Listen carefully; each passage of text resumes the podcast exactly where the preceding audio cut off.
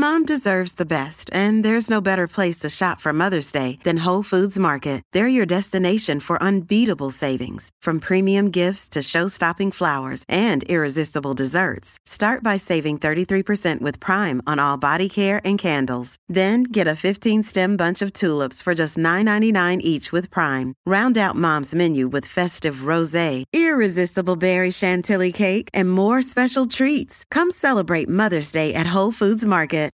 You're listening to this week's excerpt from the Dear Prudence podcast. To get the full-length members-only version every week, join Slate Plus at slate.com slash prudypod. Dear Prudence. Dear Prudence. Dear Prudence. Dear Prudence. Dear Prudence. Dear Prudence. Dear Prudy. Do you think that I should contact him again? Help. Help. Thanks. Thanks. Thank you.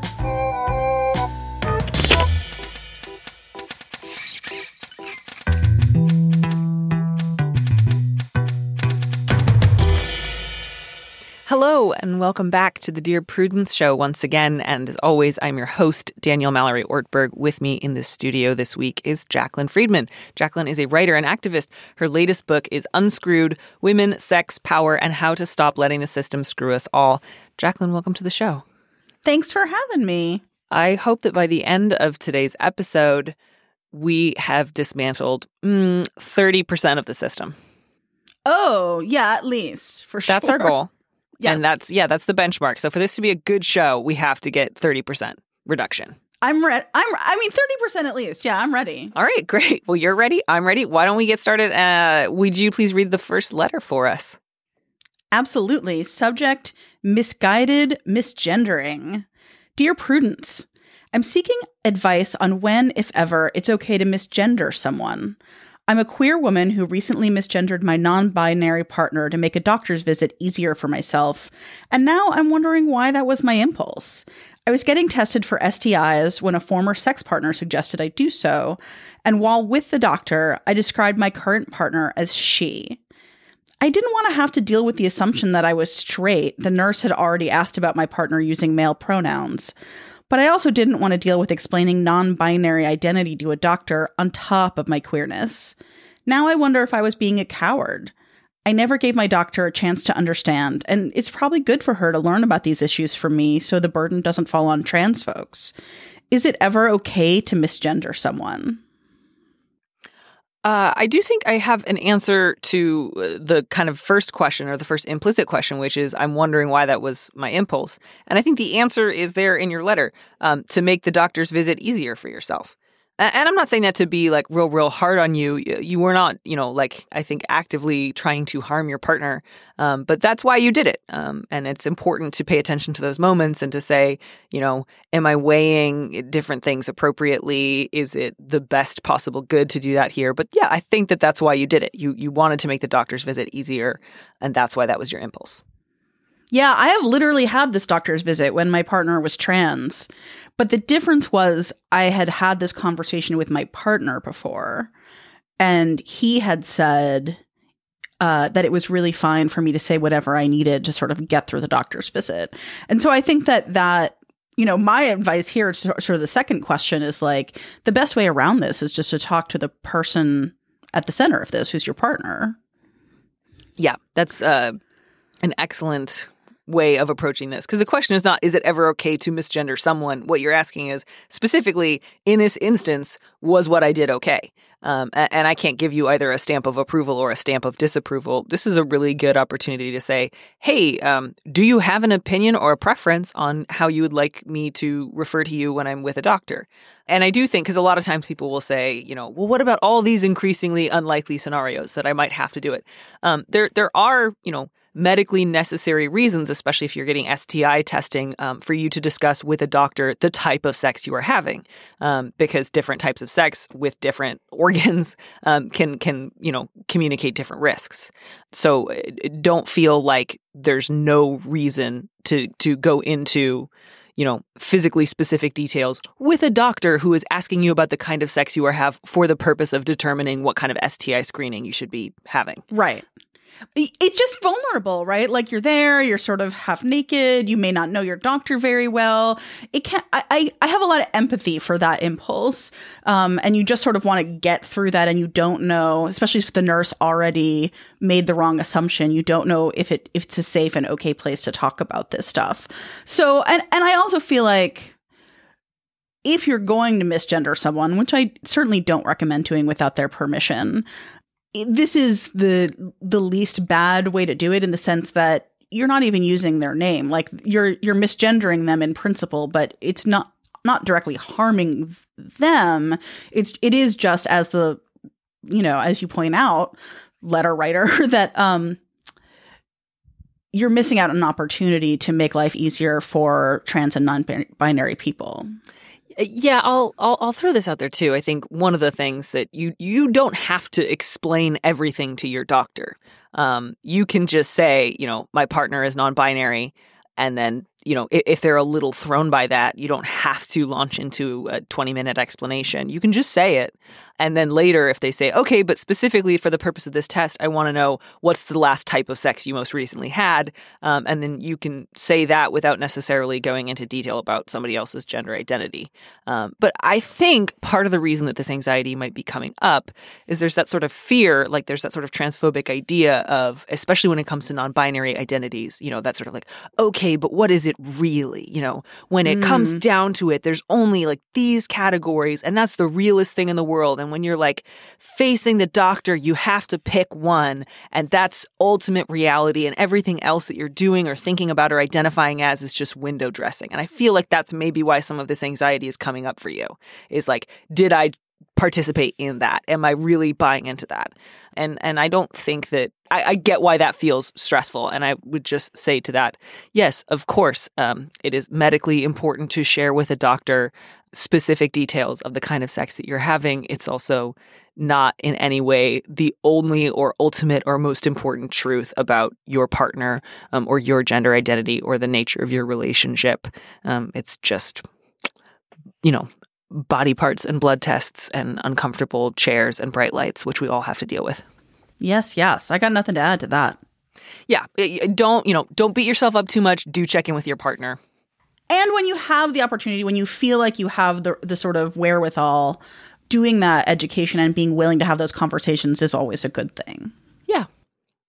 All right. So we're starting off with uh, I think a fairly easy to adjudicate issue and I hope we just get more and more complicated.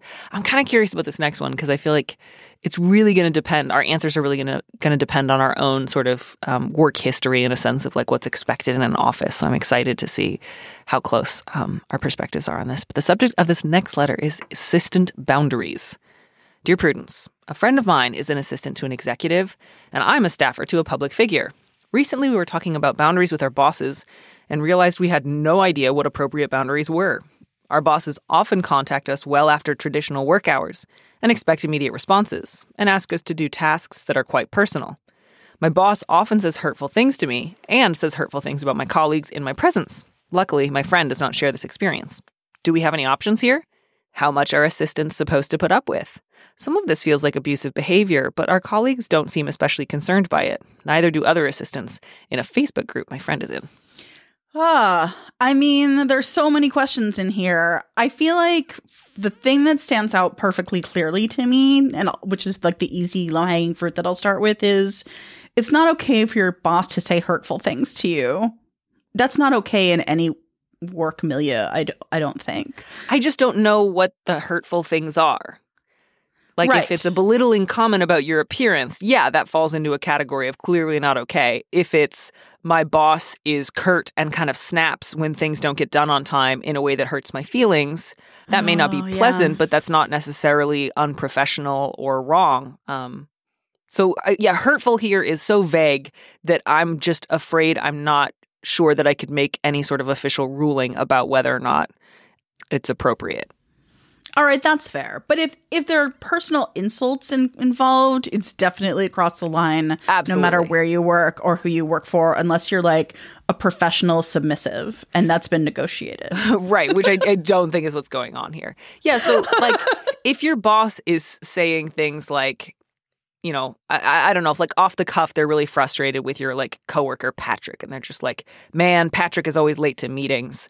That that's one category. If they're like, I think Patrick is a worthless piece of shit, and I don't know why we keep him around here anymore. Yeah, that that's absolutely o- over the line, you know, beyond the pale clearly a sign that your boss has super bad boundaries but without further details there i just i just don't know i will say this when it comes to being a staffer to a public figure or an executive assistant um, based on my admittedly limited knowledge of what those jobs are like it's pretty customary for hours to be flexible it is not unusual yeah. for an executive assistant to be um, available after nine to five yeah, that seems clear. Although, you know, I would hope you had a conversation when you were hired or at some point about what the expectations were and is there a day that you can genuinely be off duty or you know are you literally on call 24/7 that I hope that the terms are at least made clear you have the right to expect that. Exactly. And if they're not clear, you can ask for that. Um, and you can frame it, both of you can frame it in a way of like, um, I'm still kind of getting my bearings in terms of what's customary around this office.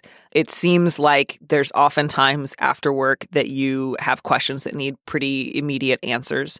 Um, I do want to be available within reason, but I also want to check in with you. You know, I, like, are there certain hours where not not asking, but like, there's certain hours where I might I'm not going to be able to get back to you immediately. I, I just want to check in about that, or um, you know, ask other people who have maybe been executive assistants for a while. You know, hey, what's kind of within the realm of normal executive assistant requirements and what falls into the category of really ridiculous? He's texting me at midnight, you know, every night being like, "Where's my wallet?" That that, that that's something where there's a wide variety of possible some a lot of stuff could feel really strange compared to your friend who's an accountant, um, but is not necessarily out of bounds for the job of executive assistant. I mean, I feel like the the subtext of this question is super interesting, and for me, there's like two subtexts. One is about the gig economy, and the other is about assistance and gender and emotional labor. Right. So, on the one hand, what we're talking about is the fact that work has gotten so much less structured for a lot of people and that employment is less secure and there are just fewer rules. And that means that people who have less power in the workplace tend to have l- less negotiating power. Like cuz i i think the real question here is like what are my options? And i don't know that they have any options because i bet if you work for a public figure that there are a ton of people who want to take that person's call at midnight and are willing to put up with the abuse and if if that's what's happening. Um and that might be the response you get so that's i mean it's a symptom of the way that our economics are structured that a lot of people are really at will and we don't have a lot of workplace protections around this kind of stuff. Yeah, and and I'll say I think, you know, being asked to do personal tasks yeah, if if you're a personal assistant or an executive assistant whose job does involve some personal aspects, like if they're saying, "Hey, I you know need help picking up dry cleaning," or I, I, need you to kind of be on call while I'm like scheduling a rent a car as I'm like doing this other meeting, or you know, can you stop by my house and water some plants? Uh, that does kind of fall within the category of normal personal tasks. If it's something like, I don't know, I need you to take my wife out to dinner for our anniversary because I'm going to be working, you know, that would probably not be normal. Yeah, there's a lot of question mark, question mark in here. I was a personal assistant for a while and I did all kinds of wacky stuff like find a Hello Kitty toaster to give as a birthday present and like wait for to let some repair person in. And, you know, like I did all that fun stuff, figure out how to get their knives sharpened. And that's fine. But yeah, again, like there are also, there's personal and there's personal. So I think that there's a lot of we don't entirely know what's going on here. But one of the things I kind of suspect is going on here, if I'm reading the subtext right, is there's just a lot of expectation of emotional labor. And I think that traditionally the assistant job is gendered female and that executives and public figures expect people who have less powerful than them slash their assistants slash women to sort of just clean up after their messes and aren't very careful with their feelings or boundaries or any of that that that in some ways the assistant position, especially a personal assistant position, is set up to be boundaryless in a way that just might be uncomfortable and not a good fit for the writer. And Right. that's really okay. Like it's a lot. it's good to know that I I think it's good that like you're, you you say your colleagues don't seem especially concerned by it. Neither do other assistants in a Facebook group. This is, I think, a good opportunity to kind of um, collect more information. Try to find out from as many people in your field as possible. Um, is this kind of typical? Um, and and if so, is this the industry that you want to be in? Like, is this the kind of job that you want to have? Um, you know, if you ask like 15 people who have all been working in this field for a number of years, and they're like, "Yep, it's it's pretty normal to get texts at all hours, to kind of constantly be available, and to do a lot that's both very like professional, office, client facing, and a lot of personal, one on one." Um, household domestic uh, errands. Um, you know, if you're like, boy, that job sounds terrible and I don't like it, and I especially don't like the gendered way in which it's set up, then that's really good information to have, and and that would probably mean it's time to start looking for another kind of job. Yes, amen. And in the meantime, in the meantime, if your boss is saying unnecessarily hurtful things about your colleagues, there's obviously a limit to which you can push back, especially if, you know, it's a sort of personal and professional relationship. But, you know, if they're saying something really over the line, you can say like, "Hey, please don't say that to me." Or, you know, that's not helpful information for me to have. Do you mind sharing that either with the employee in question or with somebody else who can help you do something about it? The great thing the great thing about setting boundaries is that you always learn information, right? Because how your boss responds if you set that kind of boundary is just going to tell you more about the kind of job you have and what the expectations are. And it may not be the information you want, right? It may not be good news, but it it gives you more information so that you can make a better decision for yourself. Right. Because right now, the biggest problem, you know, in addition to the way that the bosses are sort of speaking to to the letter writer and the letter writer's friend, um, is is just this sense of I don't know what's typical for this industry. I don't know if this is normal behavior or if I'm being taken advantage of. Um, and so, the more you can learn. By the way, not that those things are mutually exclusive. Right. It could be the norm for this industry to take advantage of personal assistance. You know, the more information you have, at, at the very least, the more you'll feel empowered to make different decisions Yeah. and good luck. You know, this may be one of those jobs that you learn a lot from, mostly in the sense of you learn what kind of jobs you don't want to do ever. Go watch Devil Devil's Devil Wears Prada and you'll feel like you have some company. Maybe wait until after you've moved on to a different job before you watch the Devil After Wears you've Prada. already thrown the phone in the fountain. Yeah. yeah. exactly. Hey, it's Ryan Reynolds, and I'm here with Keith, co star of my upcoming film, If, only in theaters, May 17th. Do you want to tell people the big news? All right, I'll do it. Sign up now and you'll get unlimited for $15 a month and six months of Paramount Plus Essential Plan on us. Mintmobile.com slash switch. Upfront payment of $45 equivalent to $15 per month. Unlimited over 40 gigabytes per month. Face lower speeds. Videos at 480p. Active Mint customers by 531.24 get six months of Paramount Plus Essential Plan. Auto renews after six months. Offer ends May 31st, 2024. Separate Paramount Plus registration required. Terms and conditions apply if rated PG. Look, Bumble knows you're exhausted by dating. All the must not take yourself too seriously and 6 1 since that matters. And what do I even say other than hey? well, that's why they're introducing an all new Bumble with exciting features to make compatibility easier, starting the chat better, and dating safer. They've changed, so you don't have to. Download the new Bumble now. Your brain needs support, and new OLLY Brainy Chews are a delightful way to take care of your cognitive health.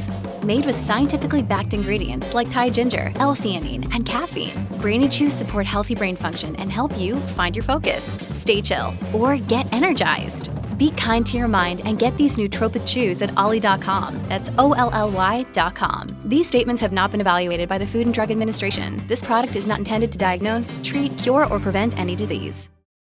All right. Uh, would you uh, read this next letter? By the way, Oh. this next letter's subject line is not at all accurate, um, but I thought it was important to leave it in because I think it reflects a fear that the letter writer has that we can um, hopefully help them dispel. I think so. This this letter gave me all of my feelings. Um, the subject is fake lesbian question mark. Dear Prudence, I'm 24. The woman I love recently asked me to marry her, and I said yes. I should be overjoyed, but a possibly ridiculous fear keeps attacking me. I'm scared I'm not really a lesbian. I never came out as such. I was forcibly outed when I was 15, when a boy stalking me went through my Facebook, found messages between me and the girl I was in love with at the time, and posted them publicly. My parents found out and were horrified. They sent me to a therapist to, quote, correct me. I left home at 18 and am estranged from them now. I didn't want to date boys in college, but assumed I was straight and just hadn't met the right man yet until I met my wonderful girlfriend and just couldn't help myself when she asked me out on a date. It's been five years now, and though I love my girlfriend, I'm honestly terrified that my therapist and parents were right, and that I am actually straight and just scared of real relationships with men. My therapist was convinced that my having had bad experiences with boys stalking slash assaulting me had caused me to think that I didn't like men.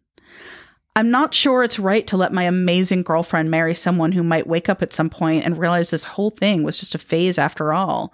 Should I tell her my fears? Is it unfair to her if I don't? I've never shared this fear with anyone and need advice. Oh. So, just right off the bat, no, what you are dealing with is, you know, deeply internalized homophobia and trauma. Just to be super clear right out of the gate. Yes. And I I'm mean, so the sorry. letter is so clear.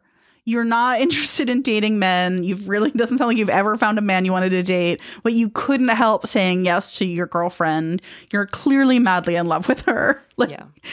your parents and this therapist have fucked you up, and I'm irate at them if I'm per- being perfectly honest. Uh, It's it's horrible. It's it's horrible, and I'm so sorry because this is the kind of situation where I would often say, I I think a therapist would really helpful to you, but this this is a woman who's been deeply traumatized by therapy. Um, therapy has been wielded as like a homophobic weapon against her in order to shame and confuse her and make her feel responsible for having been, you know, stalked. So I, I don't want to just say lightly, you know, go see a good therapist and you'll feel great. But oh man, please, please do feel free to share this with your girlfriend. Please share this with your friends. Share this with people that you know and trust and love. Not in the sense of, I, I think there's any validity to your concern as to whether or not you legitimately love women or are a lesbian, um, but in the sense that like you have been traumatized about your lesbianism from a very formative age, um, and people have made you feel personally responsible for the ways in which your family and men have harmed you. Yes. And I do want to say, like, depending on where you live now, you may be able to find a therapist who specializes in LGBTQ issues and you could even find a lesbian therapist. a therapist who's an actual lesbian. Yeah. So, um, so don't think all therapists are like that therapist. And and again, depending on where you live, it's it's perfectly possible to search for and you know on the phone, you know before you even meet them in person, when you're screening therapists, say. What's your feelings about lesbians? and you know, you'll get a sense from them pretty right off the bit the bat. So you you deserve a, a really actually good qualified therapist and the support of your sweet fiance, like who probably is gonna, I hope, like wrap her arms around you and and kiss your brow and tell you that those people really did you wrong. Yeah, and if she knows anything about your history and you were to share this fear with her, I think she would, like us, be able to pretty immediately um, not dismiss your fears, but say, I see where these fears are coming from, and they're coming from years of trauma and homophobia. You know, take another look at your letter, letter writer. You you don't say anything about I think about being with men. I sometimes think about being bisexual. I sometimes think about being heterosexual. Um, I'm not really sure that I love my girlfriend. It's all doubt about yourself as a result of specific, particular acts of abuse. Like, I can't really be a lesbian because I didn't come out, uh, because I was forcibly outed, as if coming out is what makes you a lesbian. You know, something was taken from you, right? Like you were denied the opportunity to come out when you were ready, when you felt safe, when you wanted to, because a man was stalking and harassing you. And that's terrible. And that doesn't make you any less of a lesbian. That just means that you're a lesbian who was hurt by a homophobic man. And, you know, your parents attempted to send you to corrective therapy, which is abusive. Um, and I'm so glad that you're estranged from them now. I'm so glad that you left home and that you're no longer in contact with these people. But yeah, I, I think that you know that that message that you continued to absorb even after you were out of contact with them was, well, if I don't want to date boys, it's either because I haven't met the right one yet or because I've had a bad experience. There's sort of nothing that can happen or that nothing that you can feel that could rule out men as an option in this framework. And then on the other hand, there's kind of no degree to which you could love, be with, be attracted to, be interested in women that would actually uh, prove your genuine sexual orientation, right? Like if you're not interested in guys, it's because you haven't met the right one or because another guy hurt you. It's sort of like impossible to rule them out under this framework. And then on the flip side, you know, if all you want to do is date women, you fall in love with a specific woman, you want to get married to a woman, there's always a reason for this framework to invalidate that. So you kind of can't win. It's such a mind fuck. But I want to say to you, letter writer, that you sound so in love with this woman in your letter. Oh, like Oh, your yeah. love for her is so palpable and apparent that it it's it's lovely and it's heartbreaking that you are not able to be just bathing and wallowing in it right now. And it makes me again very, very angry. Yeah, I mean, the harm that was perpetrated against you was real, it was ongoing, it was psychological as well as like emotional and physical and, and, and psychosexual. And um, it's big and it's real. And I, I, I I encourage you to share this with your girlfriend, um, possibly with some of your friends you trust. Hopefully, someday with a therapist. Although, again, I understand if the idea of contacting a therapist is just like absolutely, I cannot do that. Maybe even finding um, a local like um, support group for lesbians and bisexual women. Any any place where you can be around other queer women and share some of your experience um, and be reassured um, that you are not a lesbian. Uh, because a guy stalked you. Like you were, you know, you say your therapist was convinced that you're having had bad experiences with guys made you think you didn't like men. Not that I think it's worth engaging with ridiculous homophobic arguments like that, but sometimes when that voice gets in your head, it might be helpful just to address it with reality because sometimes those voices that got implanted in us at a young age seem really convincing. So when that voice is like, well, maybe it was just a bad experience with that guy stalking me, you can just say, actually, um, he stalked me after I was already talking with this girl, right? Like you were interested in this Mhm. girl before he did that. Or to say, uh, lots of heterosexual women who get stalked or harassed by men um, still like men. Like stalking and harassment don't change your sexual orientation. They can create trauma um, or or inform behaviors or reactions, um, but they don't alter the gender that you're attracted to. That's you know, if if that were the case, why wouldn't a straight woman who was harassed by a man uh, you know, why, w- why wouldn't the same thing happen to her in reverse? Like, again, not that I think it's super useful to spend a ton of time having an argument with your There'd be so many in your head. lesbians. yeah, it- that's just that's that's not how sexuality works. Um, again, I don't want to say that nobody can ever um, uh, experience like a trauma. Like I'm not saying it doesn't change your life or change the way that you interact with people. I just mean it doesn't doesn't change your sexual orientation. Can I give a podcast recommendation? Please. Yeah. So if you are feeling like you don't have enough access to queer culture or lesbian or queer friends, I really recommend the podcast Nancy, which is all about sort of a wide variety of people living a wide variety of queer identities. And especially thinking about it right now because this season they're running kind of a, a project on helping people find a, what they call a gaggle, but sort of a, a group of friends who are gay, lesbian, bi, trans, etc. Um, so if you're feeling isolated and like you don't have enough people around you who value and affirm you, Nancy is a great place to start. That's a great recommendation. Thank you. Yeah. Yeah, and yeah, share this with your girlfriend. Share this with you know anyone that you want to that you feel safe and comfortable with. Um, you deserve all the help and support in untangling the effects of years of trauma. And I'm I'm just really sorry. And and just if nothing else, you say you're not sure it's right to let your amazing girlfriend marry someone who might wake up at some point and realize that this was a phase. I, I just that to me is so clearly not the voice of truth speaking uh, from within you. That is clearly a fear born out of um, the very real harms that were perpetrated against you. It's not that your girlfriend is this amazing, wonderful woman and you are a damaged and confused person who isn't really gay.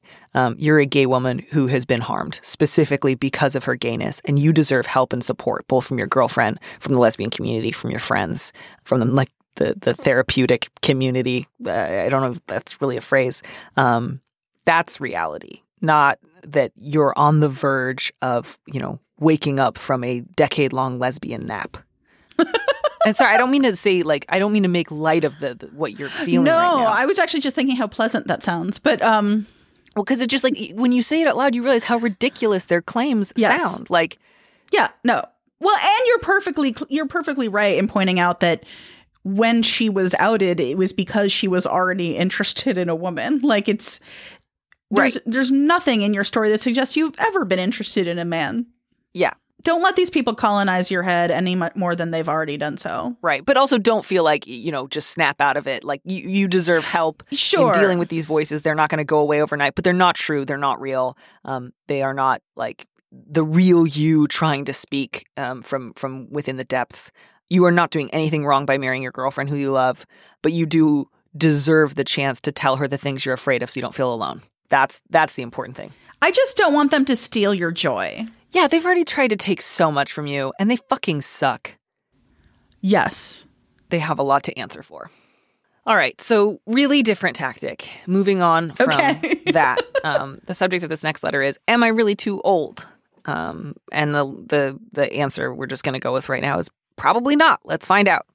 Dear Prudence, so many of your answers are directed to younger people struggling with relationships, work questions, or children, but I feel so sidelined. Maybe by myself. I'm 71, and two years ago, my husband with MS went to live in a nursing home after living under my care for many years. I couldn't handle it anymore. Since then, my efforts to reclaim a joyous life for myself keep crashing. I have less energy and more fears. I'm older and uglier. I have less money, and I'm only feeling sadness at my loss. Help. I mean, Sorry, that is a big think- one. It's it's like yes. what do I Where do with this next start? phase of my life? It's like a big, big question. Yeah. I I think the place I want to start with this question is kind of at the end where where the letter writer says I'm only feeling s- sadness at my loss and I kind of want to say to you maybe what you need right now is to make yourself some room and space and and get support for feeling that sadness and loss and that you might have to experience that before you can find your way to another season of of joy you know, we can't necessarily have all of these things simultaneously. I think often we can have them sequentially.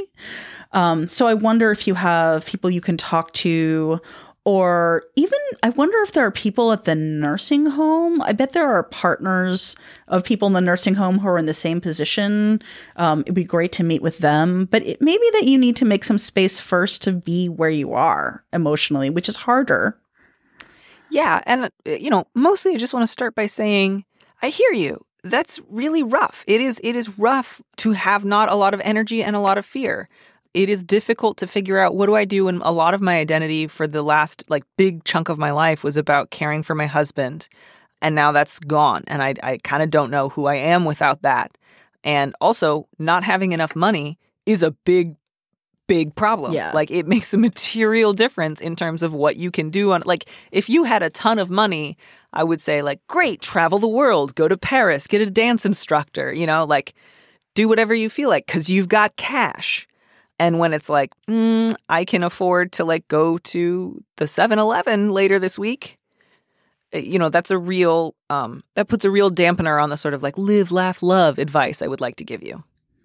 Yeah, although I mean again and, and so much of this varies according to where you live and what's available, but this is kind of cheesy advice, but I think it's true or I've found it true for my own life that when I'm feeling really stuck and blue about my own life and my own problems, which may be super real, and again, I, I agree, like your problems are real and your feelings are real and legitimate. But sometimes when I feel stuck in that place, doing something for other people is paradoxically the way to get out of it. So you may not be able to fly to Paris and get a dance instructor, which does sound like a delightful plan if you had the cash. You might be able to volunteer at the local animal shelter which almost always needs people to cuddle the rescued pets, right? Like, and while there, you might pe- meet other people who like animals, right? Sort of think about are there places that you can plug in in your community where you can feel useful and connected um, just on a, a small, not very ambitious level. Like try one hour a week. Yeah, I, I, I do like that idea. I don't think it's always like the full solution to anyone's problem, but I think often when you're dealing with kind of like a big big picture issue like what am i doing with my life being looking for ways to be of service and, and get a little outside of your own head is often a one helpful strategy um, and i think that that would be great which is not to say like hey you were just somebody's caretaker for 25 years now just go do Right. that again all the time um, but yeah to look for small ways in which you can feel like you're useful like you're needed um, like you're helping um, somebody else who needs help and animals are often pretty great for that um, so yeah th- i think that's helpful i think it's also don't put yourself under additional pressure by saying like oh man i am in my 70s um, I have limited time in which to reclaim a joyous life. So every day that I feel, you know, non-energetic, fearful, uh, down on my appearance, I'm like not only feeling bad on that day, I'm also like letting the days when I should be enjoying my golden years slip away, and I'm failing myself by not like leaping out of bed any every morning and being like that lady on that episode of Thirty Rock who's like, "I love New York in the springtime" as she walks down the street in like a really snazzy blazer. Like, don't put too much pressure on yourself to be like full of joy and abundance. Yeah, that's a super head trip. My partner and I call that having feelings about your feelings. You know, it's bad enough like you may be having some difficult feelings, but we can most of the time avoid having feelings about our feelings or not give in to that impulse, right? Like, I wish I felt better. Now I feel shitty that I don't feel better. And, you know, it's sort of like this meta level of misery. So you may not be able to do as much as you want about the base level of, you know, actual grief and loss that is happening as you go through a major life change. But you definitely don't need to lean into the impulse to give yourself that head trip. Yeah, for sure. Yeah, and and to just say to look both for opportunities to do the things that you enjoy, to you know prioritize the relationships that are meaningful to you, um, to do things for yourself, even if they aren't big ticket items or um, expensive that that make you feel better, and to also give yourself permission to say. Like today, um, I feel lousy. Um, I'm just I'm experiencing loss. Like the loss you're experiencing is very real, um, and and I hope that you don't spend too much time um, beating yourself up for saying like I don't feel energetic today. I feel afraid about the future, and you know uh, I, I I don't feel great about where I'm at in my life. Like not to either say like yes, the only option then is to wallow in despair, um, but but neither is the option to say like no no no I will I will only you know drink a green juice while leaping into the sunrise. I do have like a little uh, pleasure exercise to recommend that's from my second book, What You Really, Really Want, which is literally just to make a list of things that feel good to you in an uncomplicated way. They don't make you feel good but guilty or good but you're spending too much money on them or whatever, but just like simple things like do you like walking barefoot through grass or taking a bath or brushing or oiling your hair? Um, you know, like really really simple pleasures and and make like a little list of them. So if you're feeling at a loss and you want to comfort yourself or move away, you know, take a little break from the feelings of sadness and and grief that you're feeling, you'll have a little resource, you have a little cheat sheet ready. You can be like, "Well, I'll pick one of the activities on that list." Yeah. Man, yeah, and and just to say like if mentally you were like what I wanted to do today was, you know, run 4 miles and what I have the energy to do is walk around the block. Um that that is okay. Like if there are moments where the idea you had in your head of something you wanted to do does not match up to your energy levels, um, I think sometimes it can be help helpful to say, well, what's a different version of that that's maybe smaller or lower impact? I know, like this is very like this is the kind of advice that I hear get tossed around a lot. But like even something as simple as just like, all right, part of me just wants to sit on the couch all day and and watch TV and feel terrible. And sometimes those are great choices, and sometimes that can actually make you feel worse in the long run. Um, so sometimes it can be helpful to say like, what if I take a walk around the block, and if it's just awful and I'm miserable the whole time, I can come back here and sit on the couch. Um, but if the you know walking around the block goes okay, maybe I'll go another block. Um, and sometimes starting to do a small thing can turn into a slightly bigger thing. Um, I would also say, uh, you know, I, you don't mention like I don't have a lot of friends or I do have friends but I don't talk to them so I don't know what that is like for you if you're close to any family or friends but um, I, I hope you can share this with some of the people in your life. I know uh, sometimes it feels like, well, I'll call people if I have good news or something to say, but I feel embarrassed or self conscious at the idea of calling someone or texting someone or emailing someone and saying, I feel bad and lonely and directionless. How are you? How can you help me be a person who's alive and, and also suffering? Because um, we don't want to be a burden on our friends. We don't want to feel like complainers. And, you know, it, it doesn't sound like you have been in the habit of like calling up everyone you know and just doing nothing but complain nonstop. So, Eh, you know, if it would help you to share this with some of the people in your life, they might not know that you feel this way. Just to say, like, "Hey, I'm just not doing great." That that might go a long way um, towards making you feel less. I kind of wish actually I could put you in touch with our last letter writer given that you say your your your age in some ways makes you feel kind of sidelined, um, I wish you could just kind of like help one another out, like just listen to one another, feel useful to one another, reflect like empathy, connection, love at one another. That's very hippie of me, but I just kind of wish that I could put you two in touch. Not that you could solve one another's problems ultimately, but just just so you could feel like you were doing something helpful. Yeah, I mean that's why I wondered if the nursing home maybe has some kind of program for partners of residents, you know, that there must be people who are also in similar situations that you can just share space together.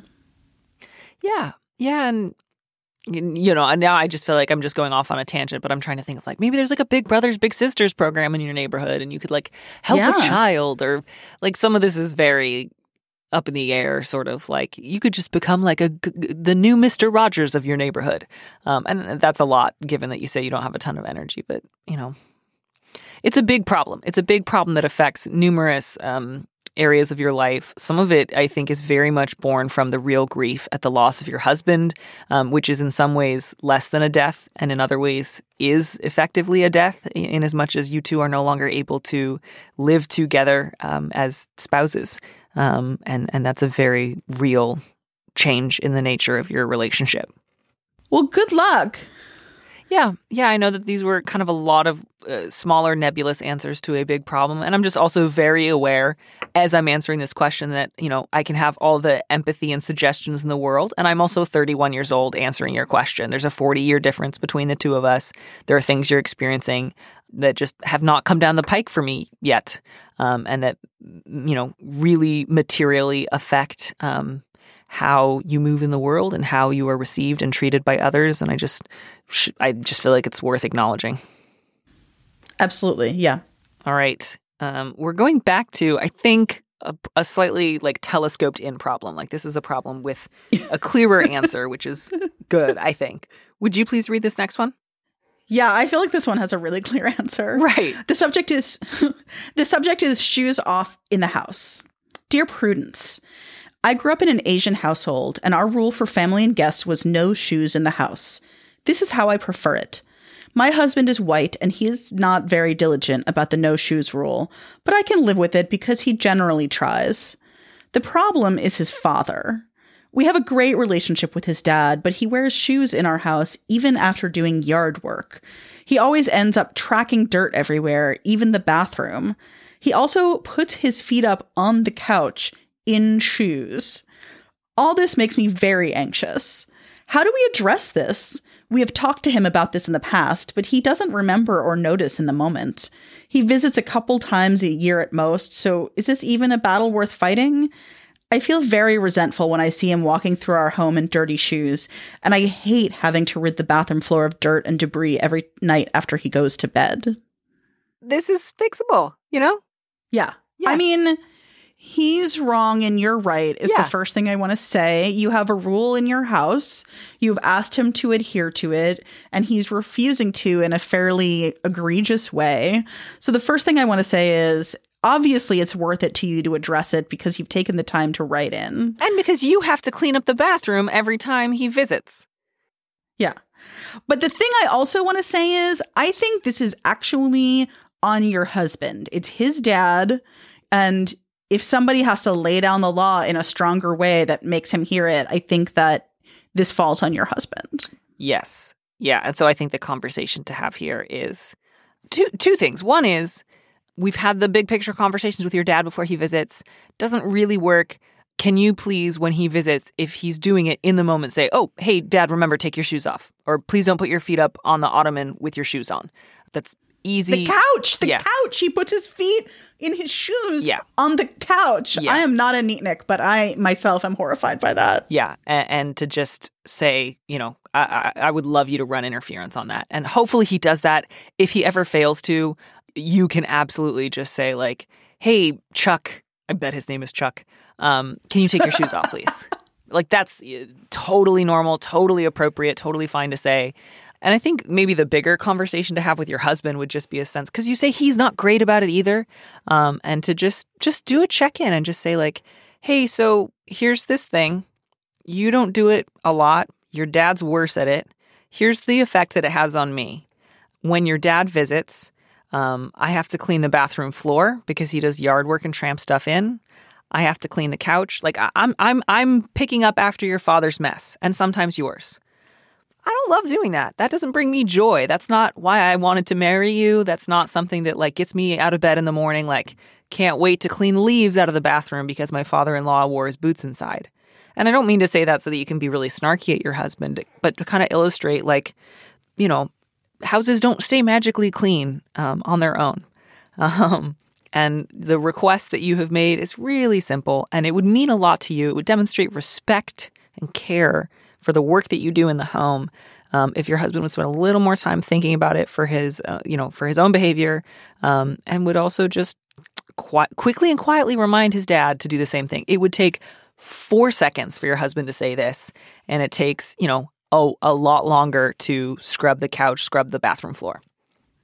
I would further propose that if your husband fails to do this with his father, that your husband needs to clean up the couch and the bathroom floor. Yeah, I, I think that's a great idea um, and not at all unreasonable. And yeah, it's you know it's a couple times a year. This isn't really a battle. Like this is just an easy request that your husband should be able to fulfill. Like I can't imagine what the battle would be. Like no, I love it when he gets shoe prints on the couch. It brings me joy. I mean, it's probably that the husband doesn't want to speak up to his father. Family dynamics can be complicated, and Oh, it sounds like sure. the husband doesn't super value the rule in the first place, which to me feels like the husband doesn't adequately value the letter writer's labor in cleaning up. Right. um, as well as sort of cultural norms and values. But so yeah, I mean, I, I there may be some interpersonal challenges here, but this isn't, regardless, not a heavy lift or shouldn't be. Yeah. Yeah. And, you know, uh, if he is laboring under the illusion that this is easy and fun for you, you know, he will no longer have that excuse once you guys have that conversation. You can say, I, I, I don't like that. It's not fun for me. It's not no big deal. It's not, "Ugh, I was already in the bathroom with a mop. Might as well. Um, it's work. And, and I don't want to do unnecessary work when, you know, four seconds of taking his shoes off would fix this problem yeah, I, I I never have a ton of sympathy when the problem is always someone else is like, well, you've always done this for me and I never thought about it very much. Why is it a problem now? Yep. Not not an approach to marriage or cohabitation that I think um, engenders goodwill and mutual respect. The subject of this next letter is poly wedding dilemma. Dear Prudence, I'm preparing to marry my beloved partner, and a question of etiquette in our poly friendly world has arisen. Two of my best friends are in a relationship with another couple, Jeff and Tanya. While my partner and I are supportive of their relationships, neither of us care very much for these two specifically, as we don't feel that they are a particularly healthy influence on our friends. Think lots of wild partying when there was none before, etc. We are paying for our wedding by ourselves and are on a tight budget. Is it appropriate to only invite our two friends, or do we need to invite Jeff and Tanya too? Fix this. Fix this. Come up with a perfect answer. I feel like this is not a question about poly. it's a this is Ooh, just a wedding deep. etiquette question. That's deep. and it depends on a couple of things. What is it? is everybody el- else getting a plus one? And are the two best friends not just in a relationship with this couple, but in a relationship with each other, which is unclear to me. Yeah, I, I have that same question, which leads me to think that this is a poly question because it does depend on the configuration of this polyamorous relationship. All right. Um, so I'm going to fight you on that one. But yeah. Okay, that's fair. Yeah. So the question is like, are all four of them together? And you say they're in a relationship. Like, how long have they been together? Is this the last like two months, or have they been involved for you know two years? Um, you know, I I don't know. So you know, if it's two of your best friends are separately in a relationship with a pre-existing couple, and you invite both of your best friends as individuals and give them a plus one you know, yeah, it's likely Jeff and Tanya are going to be there. It would be strange to invite your best friend and not a plus one unless you were doing that for everyone, right? Like, unless it was one of those weddings where it was just like, we're just not doing plus ones. Um, which would be kind of unusual, and some people might get their feathers ruffled. But if if your best friends are already in a relationship with one another, and they're also seeing Jeff and Tanya, you know, you could certainly just invite your best friends as a couple, which is a plus Right. one, and then Because No then more. they have a date to the wedding. The point of a plus one is like you have somebody built in to hang out with at the wedding. Right. Not that everyone who's important to you is going to be able to come with you. Right. So, yeah, I think it depends on that. But I also depends on, I mean, I think that also this question is do I have to offer a plus one if I don't like who the plus one is? Yeah. And I I think in general you need to apply whatever your rules are evenly, sort of fairly unless the plus 1 is a person who is genuinely toxic or your ex who you don't want at the wedding, not just like they throw wild parties. You know, I, I'm not hearing anything in this letter that makes me think like they're going to ruin the wedding or cause a scene. Just that like you don't have a lot of distaste for, you don't have a lot of taste for them and you don't want to pay for their dinner. Right. Because there's a big difference between they party a lot and I don't like it versus I think the odds are really good that they're going to get wasted at my wedding and say something rude to my husband, in which case, like, yeah, that, that sounds like actually a bigger issue that you would want to deal with. But if it's just I'm not nuts about them or the kind of relationship they have with my friends, that's less of a justification. Yeah. And therefore, I think you have to fall back on applying whatever your plus one rules are consistently here, regardless of whether or not you dig these people. Yeah, it is one of the downsides of, you know, polyamory is that it's easy to disapprove of your friends' partners because everyone's tastes are very subjective. Um, and the more partners your friend has, the likelier, just, just, just in terms of a numbers game, that you're not going to like some of them. Um, so it, it can create additional complications because there's always the classic, you know, advice question, which is, I hate my friend's boyfriend, I hate my friend's girlfriend. And, you know, with poly, it can be, I hate three of my friend's girlfriends. I really like the fourth, and their boyfriend is okay. Um, and that's, you know, tricky. But good luck. Yeah. Have and congratulations. Have a great wedding. Yeah, have a great wedding. And um, if it's possible to politely uh, restrict your guest list, I hope that you're able to do that. Well, Jaclyn, I don't know if we hit 30%, but I certainly think we helped provide some clarity to a number of people navigating a difficult and a burdensome system. Would you agree? I would absolutely agree. I feel more clear. Awesome. Good. Okay. I'm glad that we're in agreement. I think that we have made the world a slightly better place, at least under the you broke it, you bought it policy. um, thank you so, so much for all of this. And uh, please, you know, come back to the show anytime and um, dispense some more wisdom. We would love to have you. I would love to if you have got more questions like that one. I'll next time I'm in the inbox, I will just do a search for nude beach and see what comes up. Excellent. All right, Jaclyn, take Thank care. Thank you so much. Thanks for listening to Dear Prudence. Our producer is Max Jacobs. Our theme music was composed by Robin Hilton. Don't miss an episode of the show. Head to slate.com slash Dear Prudence to subscribe. And remember, you can always hear more Prudence by joining Slate Plus. Go to slate.com slash plus to sign up. If you want me to answer your question, call me and leave a message at 401 371 DEAR, that's 3327, and you might hear your answer on an episode of the show. You don't have to use your real name or location, and at your request, we can even alter the sound of your voice. Keep it short 30 seconds, a minute tops. Thanks for listening.